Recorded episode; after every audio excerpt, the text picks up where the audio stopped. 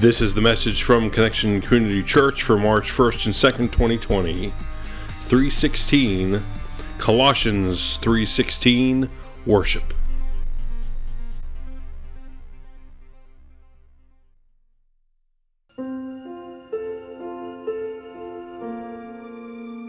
Hey Connection Church, welcome. Today we begin a season in the church known as Lent. Lent is a time of preparation when we prepare ourselves emotionally and spiritually for Jesus' last days on earth, for his death on the cross, for his resurrection from the grave. During the season of Lent, we take extra time in prayer and reflection. We take a look inside about where we may have strayed from our relationship with God, what God wants for our lives. We look at our mortality and our sinfulness and our desperate need for a Savior. Our focus this season is uh, 316, chapter and verse. Most well known is John 3:16. For God so loved the world that he gave his one and only Son, that whosoever believes in him shall not perish, but have eternal life.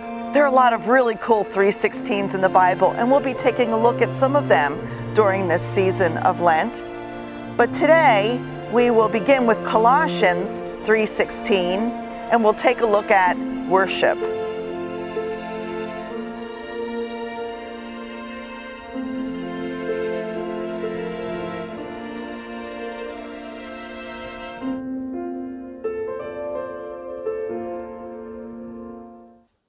Morning, Connection Church. Good to be with you today. As we shared in the video, we, uh, we're starting a new series called 316 as we begin this season known as Lent. Today, our focus is on Colossians 3:16, focused on worship. Well, good morning, Connection Church.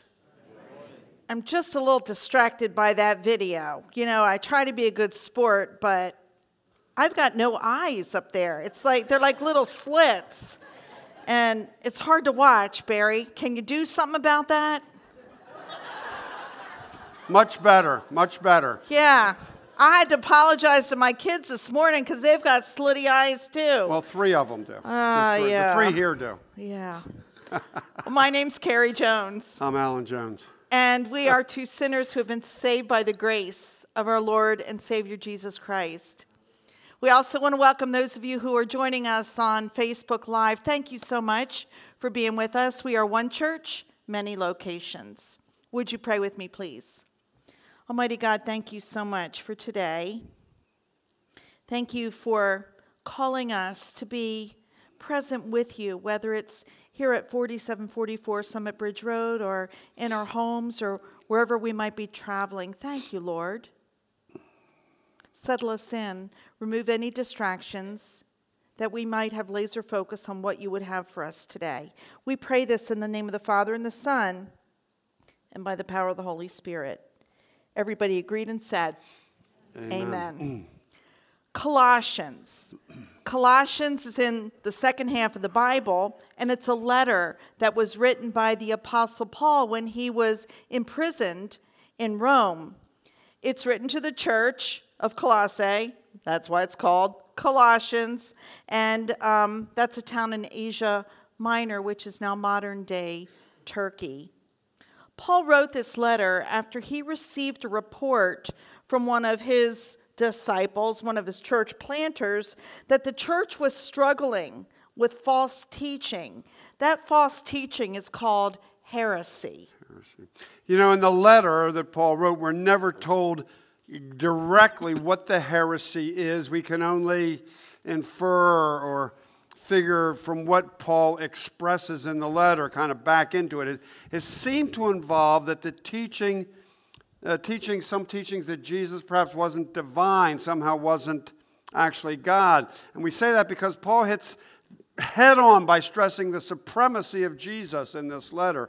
How Jesus is the very image of God, how Jesus is the creator and pre existent sustainer of all things, the head of the church, the divine in human form, and the reconciler. The NIV Study Bible says this says, the theme of Colossians is the complete adequacy. Let me say that again the complete adequacy of Christ as contrasted with the emptiness of mere human philosophy. And so this morning we are going to look at Colossians chapter 3, verses 1 through 17, if you have your Bibles with you, and the scriptures also on the screen. In this first half, um, Paul focuses on living the new life that Jesus offers. Does that sound familiar? Our mission here at Connection, let's say it together, is to connect, connect people, people, with, Jesus, and, and, the, the new, life, he, he offers. offers. And so, check this out beginning at verse 1. Since you have been raised to new life with Christ, set your sights on the realities of heaven, where Christ sits in the place of honor at God's right hand. Think about the things of heaven, not the things of earth.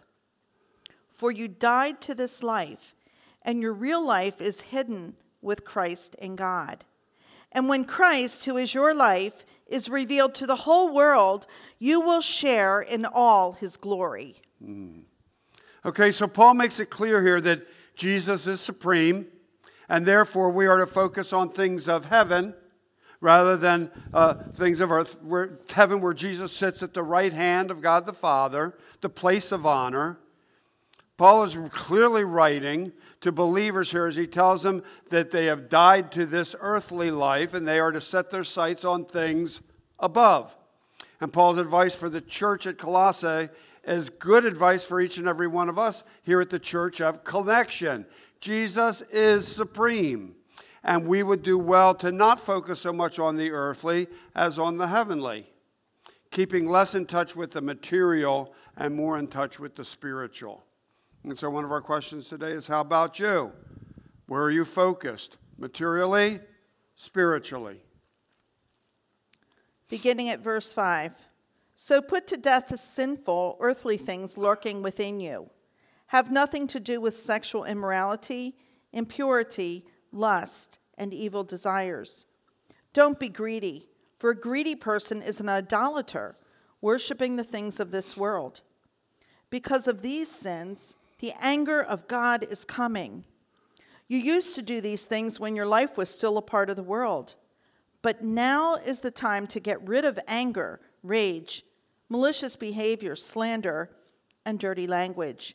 Don't lie to each other, for you have stripped off your old sinful nature and all its wicked deeds. Mm. And so Paul offers kind of a tour de force of the sinful earthly things that lurk within us. Uh, the things that we are to put to death uh, sins of the flesh, uh, greed, anger, slander, dirty language.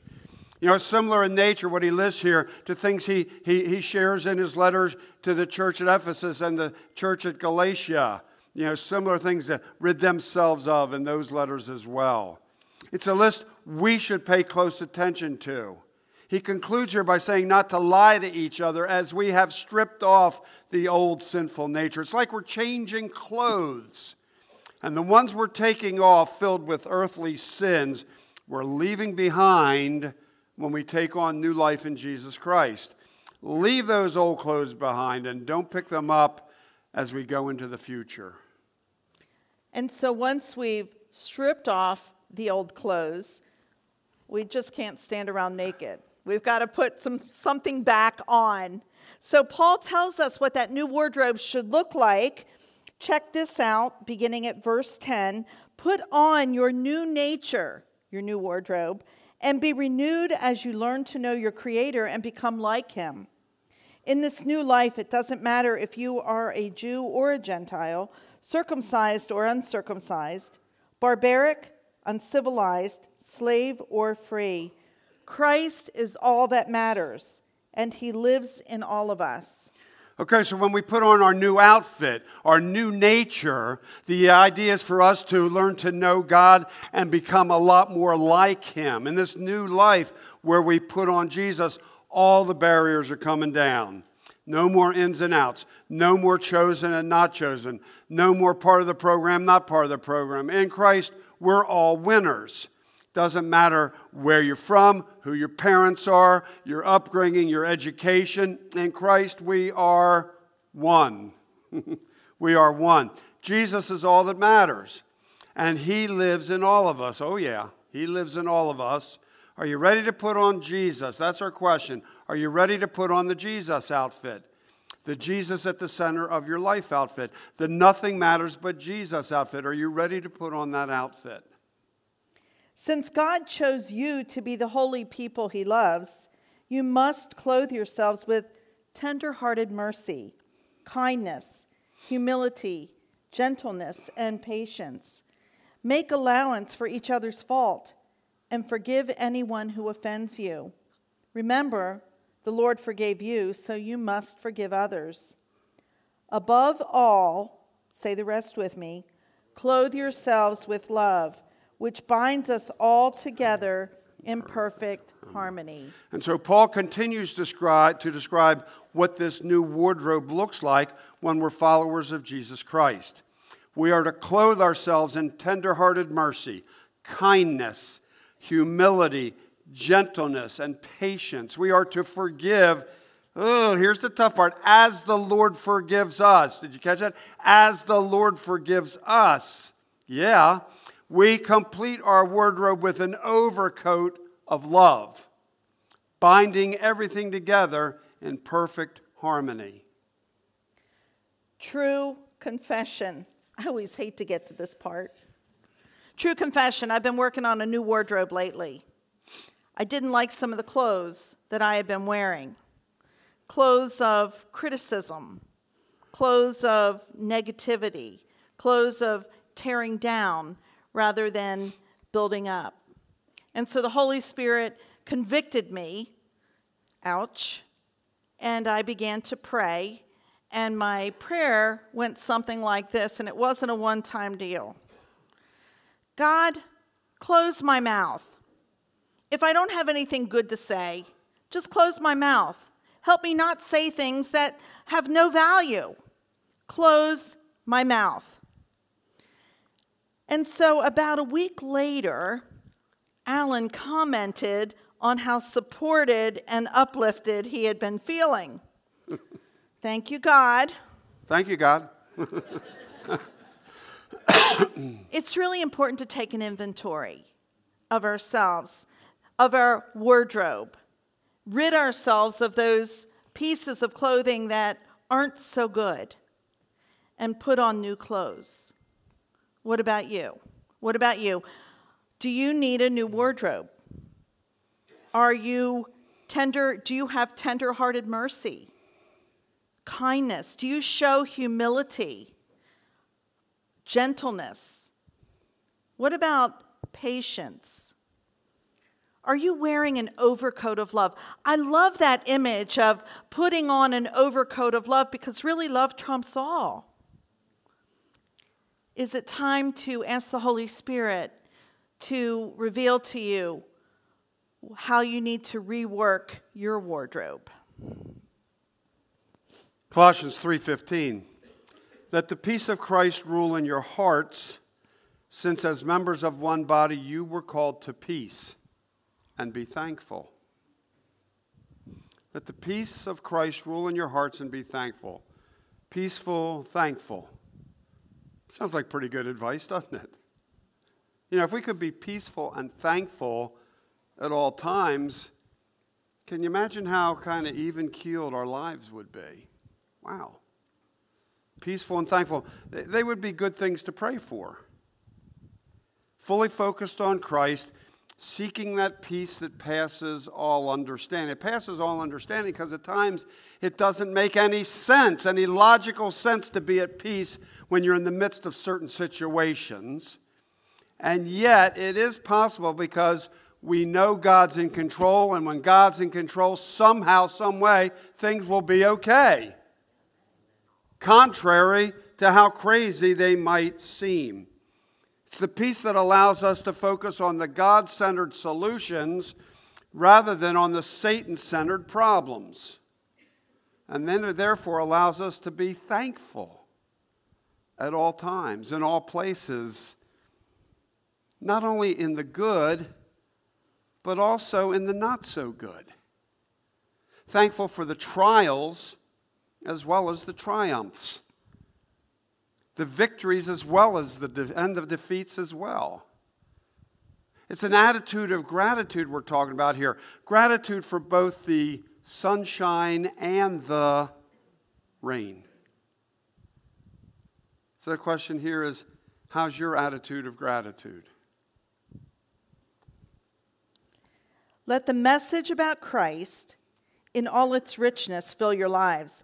Teach and counsel each other with all the wisdom he gives. Sing psalms and hymns and spiritual songs to God with thankful hearts. And so we get to the verse of the day, Colossians 3 16. We can sum this verse up in one word, and that is worship. Worship, expressing our reverence to God, God the Father, God the Son, God the Holy Spirit, an outpouring of our love for God. I am so excited about worship. I love to worship. We sang just a little while ago some really powerful words above and below me, before and behind me, in every eye that sees me, Christ be all around me. What rich and beautiful words that express an attitude, a heart of worship. And lifting our voices together is really, really important. It's so important to come together as a body of Christ. God loves to hear our praises on Sunday morning and on Monday night. Because all that we sing, all that we do, expresses our love for God and acknowledges that everything we have exists because of God. Through God, everything points to God. Now, we might not all be singers, but we can all use our voices to lift up praise to God. It's so important to do that together as a corporate body. I'm just thinking, thank the Lord that I can still sing, even though it's a lousy voice. Thank you, Lord. You know, the thing about worship, though, it's not just here Sunday morning like now or tomorrow night. It's we never limit our worship to a time and place. It's an ongoing, unending, unlimited, unconstrained, never ending attitude that we have toward God. An attitude, excuse me, of who, for who God was, is, and will be. An attitude of thankfulness for what God has done, is doing, and will do. An attitude of openness to God's very presence in our lives, now and forever. Worship's not so much something that we do, but it's, um, it's a state of being that we find ourselves in. And it's a powerful statement about what life is all about, and it's not about us. It's not about our wants not even really about our needs and our feelings. It's not about us realizing our personal definition of happiness or how many of our dreams we actually get to experience. Worship. Worship calls us back again and again to the truth of Jesus Christ, to remember what he's done, is doing, and will do. It gives us an attitude of celebration in the midst of our lives, not just for an hour on Sunday or Monday, but throughout the day, throughout the night. Never ending, all consuming, overwhelming celebration of the one who blew life into you. You are here because God designed you and blew life into you. It's not some scientific big boom. You're here because of God. And for that reason, it's important to worship and honor the one who made us. Check out Psalm 100, a psalm of thanksgiving and praise, a psalm that expresses this attitude of worship we're talking about. Make a joyful noise to the Lord, all the earth. Worship the Lord with gladness. come into his presence with singing, Know the Lord is God. It is he that made us, and we are his. We are his people and the sheep of his pasture. Enter his gates with thanksgiving, his courts with praise. Give thanks to him, bless his name. Say the rest with me. For the Lord is good, his steadfast love endures forever, and his faithfulness to all generations. Know the Lord is God. It is He that made us, and we are His. We're his people. We're the sheep of his pasture. Yeah. Oh, yeah. And so I just, I'm watching the news feed from people who are watching with us and and Bob sharing that practice persistently the presence of God. That's what we need to do. Persistently practice the presence of God because God's kingdom is our happiness. Thank you, Bob, for sharing that. So I want to pick up on verse 17. And whatever you do or say, do it as a representative of the Lord Jesus, giving thanks through him to God the Father. And so that's the end of this section of chapter 3. And really, it sums up worship, a reverence to God, because it's whatever we do or say, we are representatives of the Lord. That's how we honor God. That's how we worship God. We represent Jesus, not just here on Sundays and Mondays, but every place that we go, everywhere that we are. People are watching. If we claim Christ, people are watching. I am currently spending some time volunteering at Middletown High School in the theater department. You know, I believe in volunteering. You all do this at Connection Church, and I don't can't volunteer at Connection because this is just what I do. So I have to find another place, and I do it at Middletown.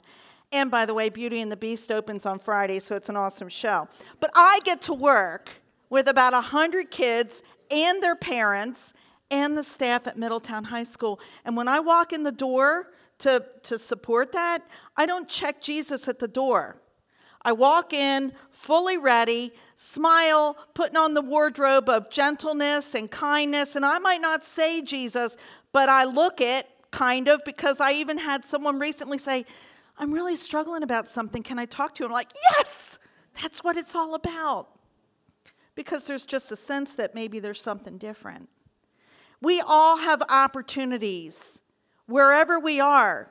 If you are a Christian, if you claim be, to be a Christian and you're a soccer ch- coach or you're a baseball coach, then your job is to represent Christ. If you are a Christian and you work at a school or a bank or a factory, you represent Jesus. We don't just check Jesus at the door. It's who we are, whose we are. That's how we worship Him. And so we get to be His hands and feet and eyes and ears, wherever, whenever. We can't forget that. We cannot forget that. Sometimes I'm walking around uh, Giant, I go there a lot, and so I'm maybe really thinking about something and I might have a scowl on my face and I'm like, wait a second, that's not who I am. You know, we need to walk around with an attitude of joy, actually. And so Anyway, we just represent Jesus, and that's a lifestyle of worship. Mm. And so, as we shared at the beginning, this is the season of Lent, a season that the church uh, created. It's, you won't find it in the Bible, but it's a season the church created, a, a, a season of preparation as we prepare for Jesus' journey to the cross, his death and resurrection Season's a time of reflection and self examination uh, when we consider how each of us is a sinner and each of us is mortal. Our, our days here are numbered. It's a time to once again consider how we are spending those numbered days, and a time to remember that, that we are in dire need of a Savior, and that Jesus is that Savior. Yeah. He came to forgive us and deliver us from ourselves. It's a time to realize the importance of Colossians 3 16 and 17. The worship's not just a Sunday morning, Monday night kind of thing, but around the clock, whenever, wherever, 24 7, this year, 366 kind of thing. so I remember that whenever Whatever we say, whatever we do, we do it as Christ's representatives in the world, wherever we are. And our question for you today is this uh, Are you living out Colossians 3 16, 17? And if you say yes, we celebrate with you. Praise the Lord. Hallelujah. Hallelujah. And if your answer is, well, no, not right now, our question for you today is what's it going to take? What's it going to take for you to live out the good news of Jesus Christ? Let's pray. Mighty God, thank you for Colossians 3, verses 1 through 17. We've learned that you are supreme, there is nothing above you, and that you deserve all honor and glory. It is due you. God, as we take a look at worship as a lifestyle, convict us about our wardrobes and help us see those things that we need to get rid of and the what we need to put on peace and patience and kindness gentleness humility self-control. God help us look more and more like you. We thank you for your presence with us above and below and all around us and we celebrate and glorify your holy name. We pray this in the name of the Father and the Son and by the power of the Holy Spirit. Amen. Thank you for joining us for our podcast. For more information about Connection Community Church in Middletown, Delaware, please visit our website at justshowup.church. You can also call our church offices at 302 378 7692. Connection Community Church, connecting people with Jesus and the life he offers.